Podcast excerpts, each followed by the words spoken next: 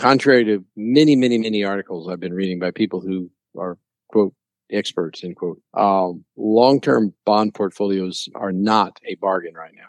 There's a lot of people who are saying big things about them, but if you look very carefully, they generally have to do with organizations that sell bonds, and they would love for you to buy. It's kind of like with the gold thing. Yeah.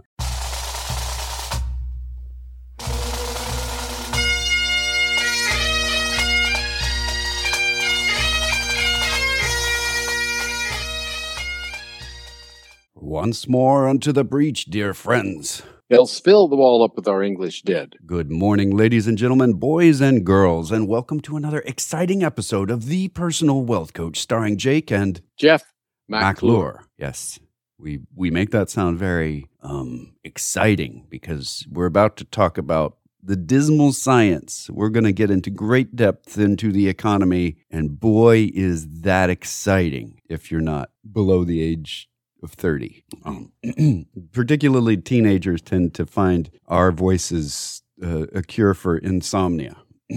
but Really? uh, yes, uh, I mean, economic drivel just doesn't compare to fill in the blank band, Taylor Swift concert, whatever. Mm. You know, it's just TikTok. TikTok. That's yeah, we are not TikTok. Those are those little breath mints, right? Little TikTok. Mhm. You ask somebody if they want a TikTok, hmm That's obviously yeah, what it is. You're obviously. correct, I'm sure. obviously. Obviously. Yeah. So this is the personal wealth coach. We are bald, we are bearded. We may not be up on the latest pop culture, though maybe we are.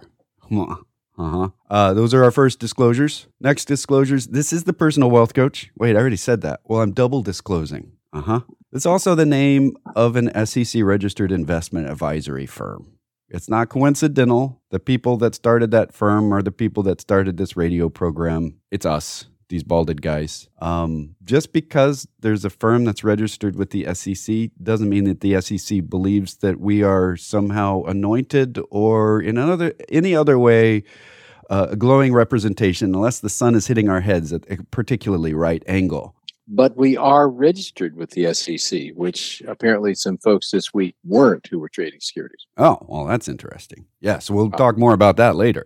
So, I Yeah. mean, we're putting interesting news in the middle of our disclosures. How's that for weird? Yeah. Um, also, we're registered to give investment advice, but we can't do that on the radio. Can't do that in a podcast. Can't do that in any kind of broadcast. We have to give education here because the advice has to be given in the best interest of the client with some degree of privacy, all that good stuff.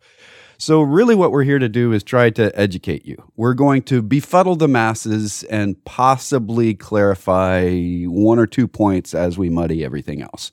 Uh, that is the nature of education. it leaves you knowing that you don't know as much as you thought you did. And uh, once you realize that you really don't know everything, you'll be considered, uh, or anything, you'll be considered an expert. This is the reality of the world that we live. The more you know, the more you realize you don't know. So our effort is to convince you all you know nothing, and ourselves, of course, of course. So there is our goal for for our day, um, education rather than advice. Let's see what else. Um, Our emails. Uh, well, we've got some more disclosures. We don't pay for this radio Okay. program, Right. Um, and they don't pay us. and they don't pay us. We do buy advertising on the pro on the station for the program, as do they. Although I don't think that they are paying their own market rates for their own advertisements, we are They paying market rates. Yes, well, and we may actually have a discount because the market rate hasn't changed for us in a long time. Um, so yes, as economists, we are effectively volunteering our time for several decades for no compensation, which doesn't make any sense at all. Except hopefully we've added some little tidbits of data that people have used to make themselves wealthier and hopefully that's improved the entire economy enough for us to benefit in some way. Um, you've got a disclosure that you want to Yes. The information we present in this educational radio program has been obtained from sources we deem to be reliable, but we make no warranty or guarantee as to the completeness or accuracy of said information or unsaid information. The unsaid information we do give warranty as to say it is incomplete and guarantee. All hmm. unsaid information is incomplete unless written. I don't think it's guaranteed. That's all right. Yeah, well, I, I'm going to guarantee it. I'm, I'm right. and if if you find me to be incorrect on that, you can prove it in a court of law by proving a negative. It should be fun. Sure. Um, oh, so what happened in the market this week? Well, it uh, went up just a little bit, 1.01%, which doesn't sound like a lot. I mean, one point that's the S&P 500 the Nasdaq went up considerably more and the Dow went up less which is normal by the way you don't one percent rise in, in the S and P 500 doesn't sound like much. Over a week, realize that's not a big a deal, right? That was not. yeah, but deal. but if you if you think we have 52 weeks in a in a that, year, that gets pretty impressive. Um, and the fact that it was up was impressive. The fact that it wasn't up more was may actually have been a little puzzling because we had some very, very, very positive economic news that came out during the week that we'll talk about later. And if you are of the opinion, as many people are, that the stock market moves based on economic news or earnings or any of the things that the theorist says should make stock prices move. We are here to disabuse you of that notion immediately. Yes, it, it doesn't work that way. That, uh, it, yeah. It, the, the market has a mind of its own. And actually, if you want to look for I, randomness, I that's to, the way to find it. Yeah, I would prefer to say instead of the market has a mind of its own, is the market doesn't have a mind. Mm-hmm. That's the easiest way to put that. Well, it, it has a collective mind. There's a there's a hive mind. It has minds. Yeah, it has right. minds, and, and it is just about as uh, intelligent as a mob. Minds and memes, right? Yes. Um, well, anyway, so it was up a little bit. Now, I like to keep that in perspective. Um, this particular bear market that we're coming out of, and technically, we're by some people's standards, we're out of the bear market. I count a bear market as the period of time between a record high in the in the S and P 500 and it going through that again. To a higher high. Uh, if you look at it, that looks like a canyon, and I call that entire thing a bear market. That that makes sense I'm to me. I'm in a minority in, right. doing that. Uh, other people say, well, no, it's no longer a bear market as soon as it starts back up. But, and but, other people say it has to be up 20% before the bear market is over. Right. Um, but you know, if we're going to flip it the other way, if you're in the middle of a bull market and the market drops, but it hasn't dropped as much as it grew in the last year is and it still drops 20%. Is it a bear market? Well, sort of. Yeah. There's no good definitions here. There really are no good definitions about this. You can have an up market and a down market, but that even depends on when you're measuring from. Yep. And this one is one of those. So what we're we're up 105% from the bottom in 2020 in March, which if you were following the market in your own portfolio during that period, you may have been tempted to say, I'm bailing out of here. Everything's going down. Pat yourself on the back uh, whatever if you were in an S&P 5 if you were in something that matched the performance of the S&P 500 not that there necessarily is anything uh, you have doubled your money since then anyway to bring that into perspective um, it's up about 28% from mid-October October 12th when uh, we wrote in our newsletter and said on the air, I think this looks like the bottom. We spent um, the whole radio program talking about how why it looked like the bottom. Yeah, yeah. and it, that clearly was the bottom. Uh, it's up 28% from that. It's up 19% so far this year, but it is still down 4.4% from its high in January 2022. So are we in a down market or up market? Yes. Depends on when you invested, I suppose. Right. Uh, matter of fact, I just I'm, I'm very positively saying yes.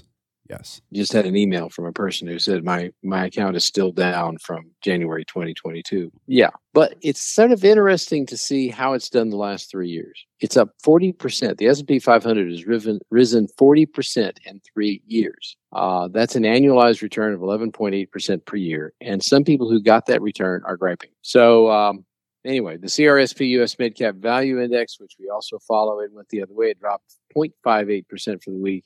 It's a 2471.07. Not that anybody actually follows those numbers, uh, but it's up 5.62% Wait, this year. I do. I do. Yes, Every you, week you, I follow those yes. numbers. So, But you don't necessarily. Anyway. Yeah. Um, it's up 5.62% this year and 4.8%. 86% lower than its record high in January 2022. Anyway, so that's what's going on in the stock market. 10 year US Treasury note effectively did nothing again. Uh, it, it rose about 3%. It's at 3.96%, but it, 3, 3% of 3.96% is not much. Um, it's in the trading range. It is maintained since about this time last year. Uh, the yield curve remains severely inverted. Um, in some ways, it got a little more inverted because when the Fed raised interest rates a quarter percent this week, uh, the short term, less than one year Treasury securities just about all bopped up, popped up to an annualized yield of about 5.5 or 5.4 percent, which is pretty much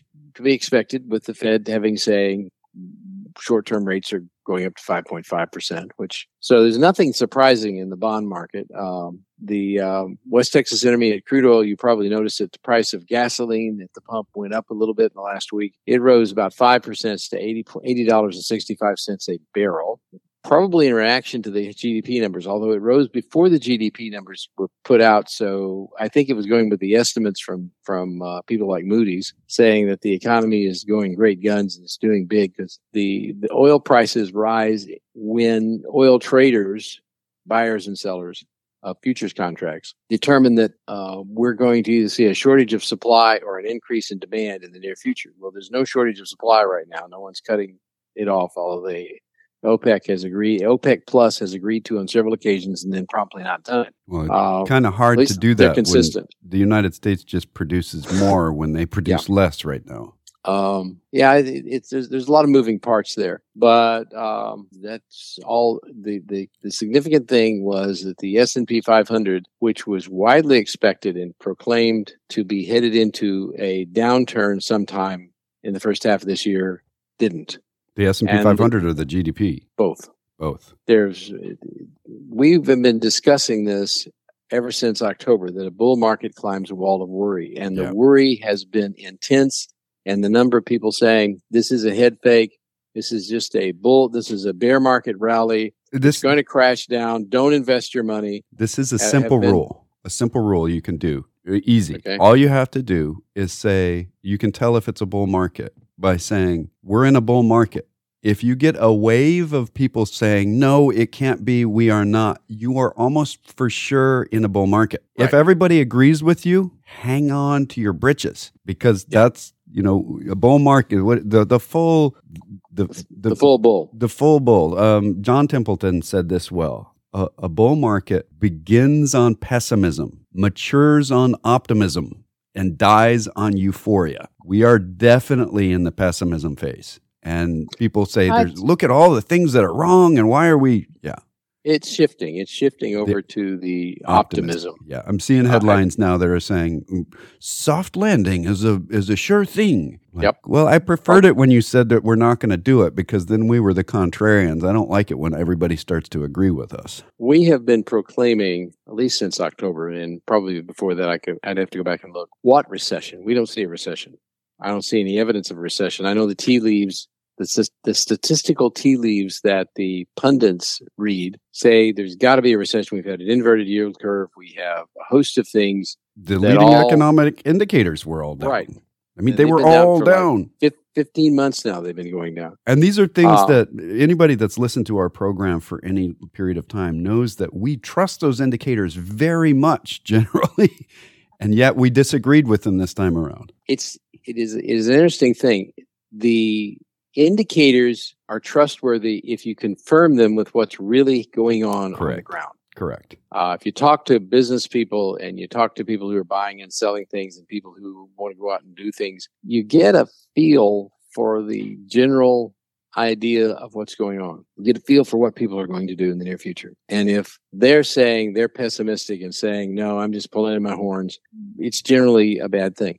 Interestingly enough, despite the fact that we are rocking and rolling and charging forward, um, one of the things that came out in the in the report from the uh, I think it was from the Commerce Department in this case was that spending is rising, uh, and this is what's really interesting: savings rate is going up at the same time. In other words, consumers are a spending more money, but b they're also saving more money. That is I've been looking at that all week. It's one of the most fascinating things what's happened apparently is that they paid off a lot of debt, so they don't have a lot of debt, so they can save money and spend money at the same time. But apparently, the differential between the house payment they used to have before they refinanced and the house payment they have now at two point something percent, which is the majority of, of mortgages in the United States, is available spending money. And so they're spending it. Yep. And they're saving some of it. Um, I suppose we could be in a more Goldilocks economy, but I don't. I'm not really comfortable with how it would be more Goldilocks. Right. We we're moderating our growth. I mean, we just this this this week GDP numbers came out 2.4% for the second quarter. This is the so that, quarter that everyone and their grandmother was saying was definitely beginning going to be in contraction or as I call it or as they like to call it negative growth. We like to call it shrinkage. It's good to explain that number people don't understand it because it is manifestly made non-understandable. Right. If the economy, what happens is GDP is first off seasonally adjusted. Secondly, inflation adjusted. Thirdly, import export adjusted, and then is stated at a rate that is annualized, even though they're reporting on a quarter. So a lot of peculiarity in here. Uh, if you look at the uh, actual growth rate of the economy and you pull out couple of those other figures, it's growing at like 5% a year. I mean, if you don't take into account the fact that we are bringing things in from overseas, um, much of what we consume in the United States is being brought in from overseas. If you don't take, if, if you just simply say that really doesn't count one way or the other uh, for the GDP because it's sold here. So the retailer gets the money here and the wholesaler yeah. generally gets the money here. It's just not manufactured here. Um, if you say that shouldn't be subtracted, and if we say it shouldn't be seasonally adjusted because the seasons are really screwed up right now, uh, the United States economy grew at almost 5% on an annualized rate that, in the second quarter. Yeah. All of this news that came out that you would normally think, according to the last six months, good news is bad news for the market. The Federal Reserve raised rates this this week. And they said, we're going to wait and see what happens now. They didn't give us a clear answer on what they're going to do next time around because they're like, it looks like we might not have to. But it was a unanimous vote of the Federal Reserve Board to raise rates. That's just interesting stuff. And there's another piece in here, and I mentioned this last week. We've got this inverted yield curve. The longer term rates are higher than the shorter term rates. That's backwards. If you get a 30 year loan, it should be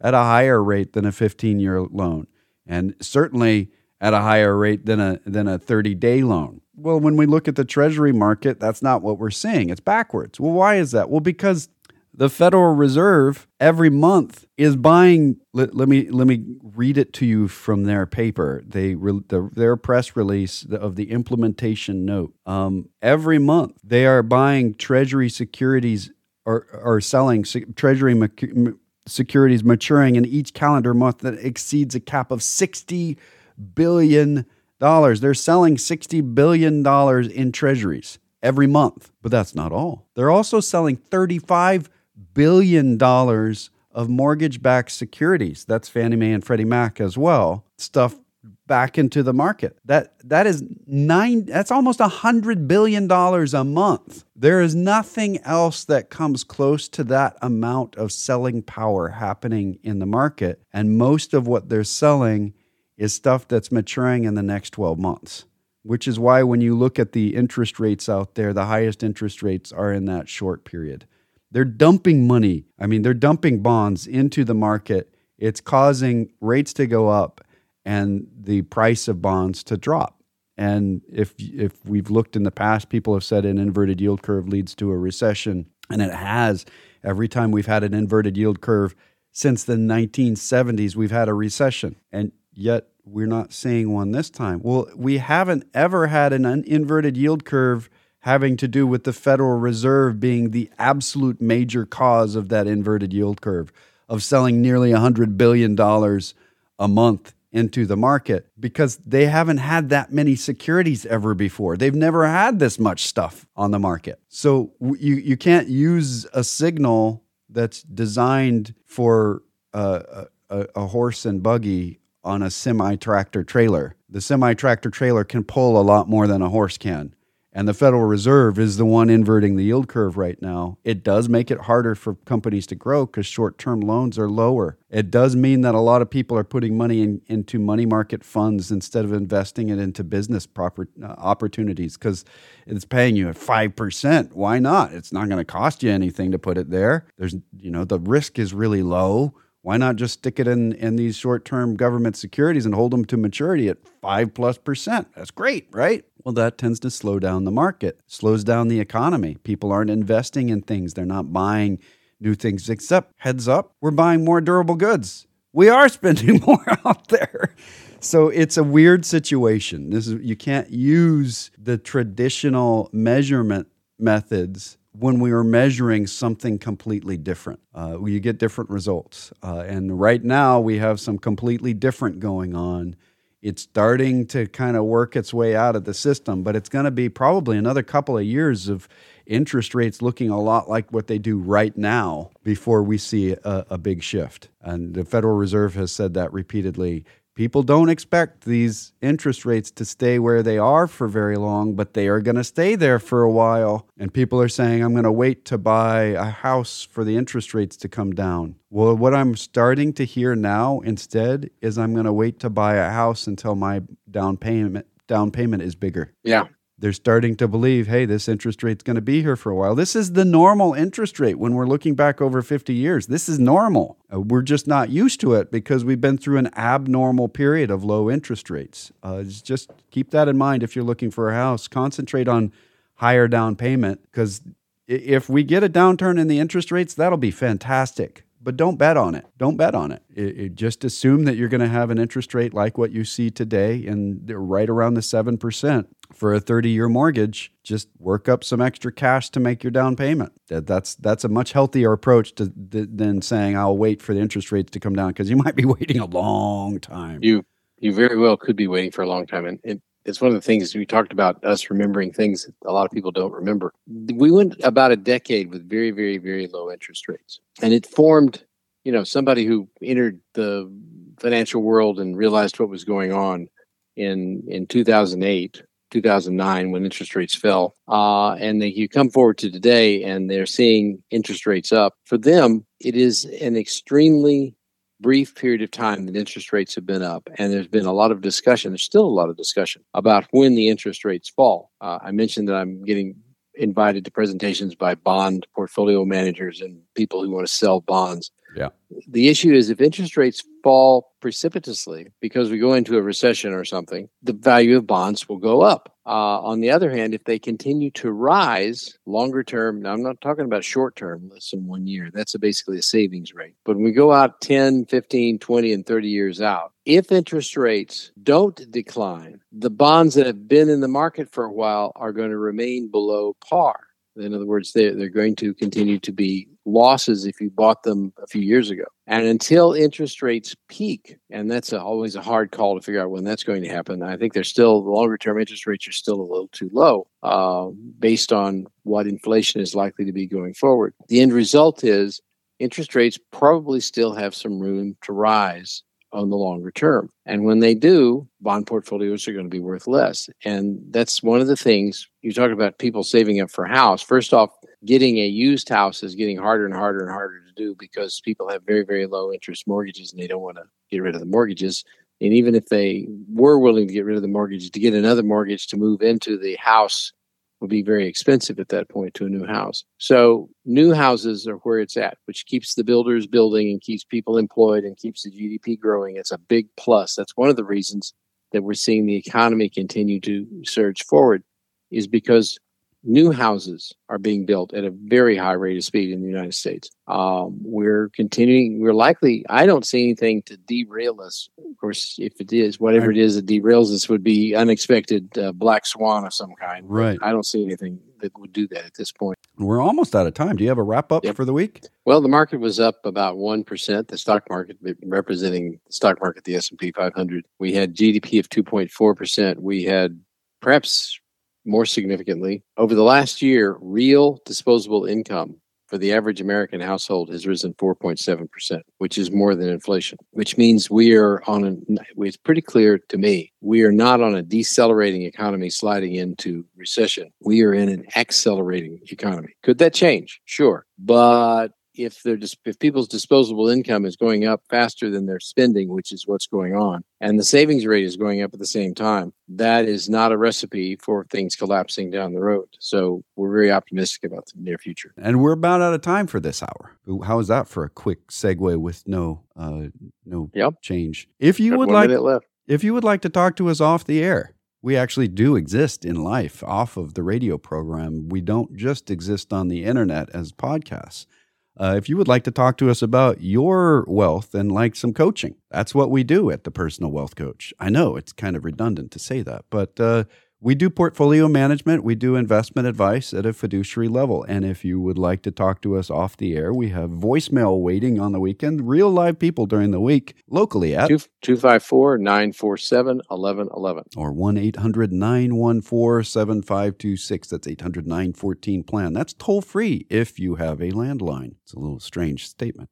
Um, you can go to our webpage, thepersonalwealthcoach.com or tpwc.com, where you can read our newsletter and sign up for it. You can listen to our radio program and podcast going back long, long ways.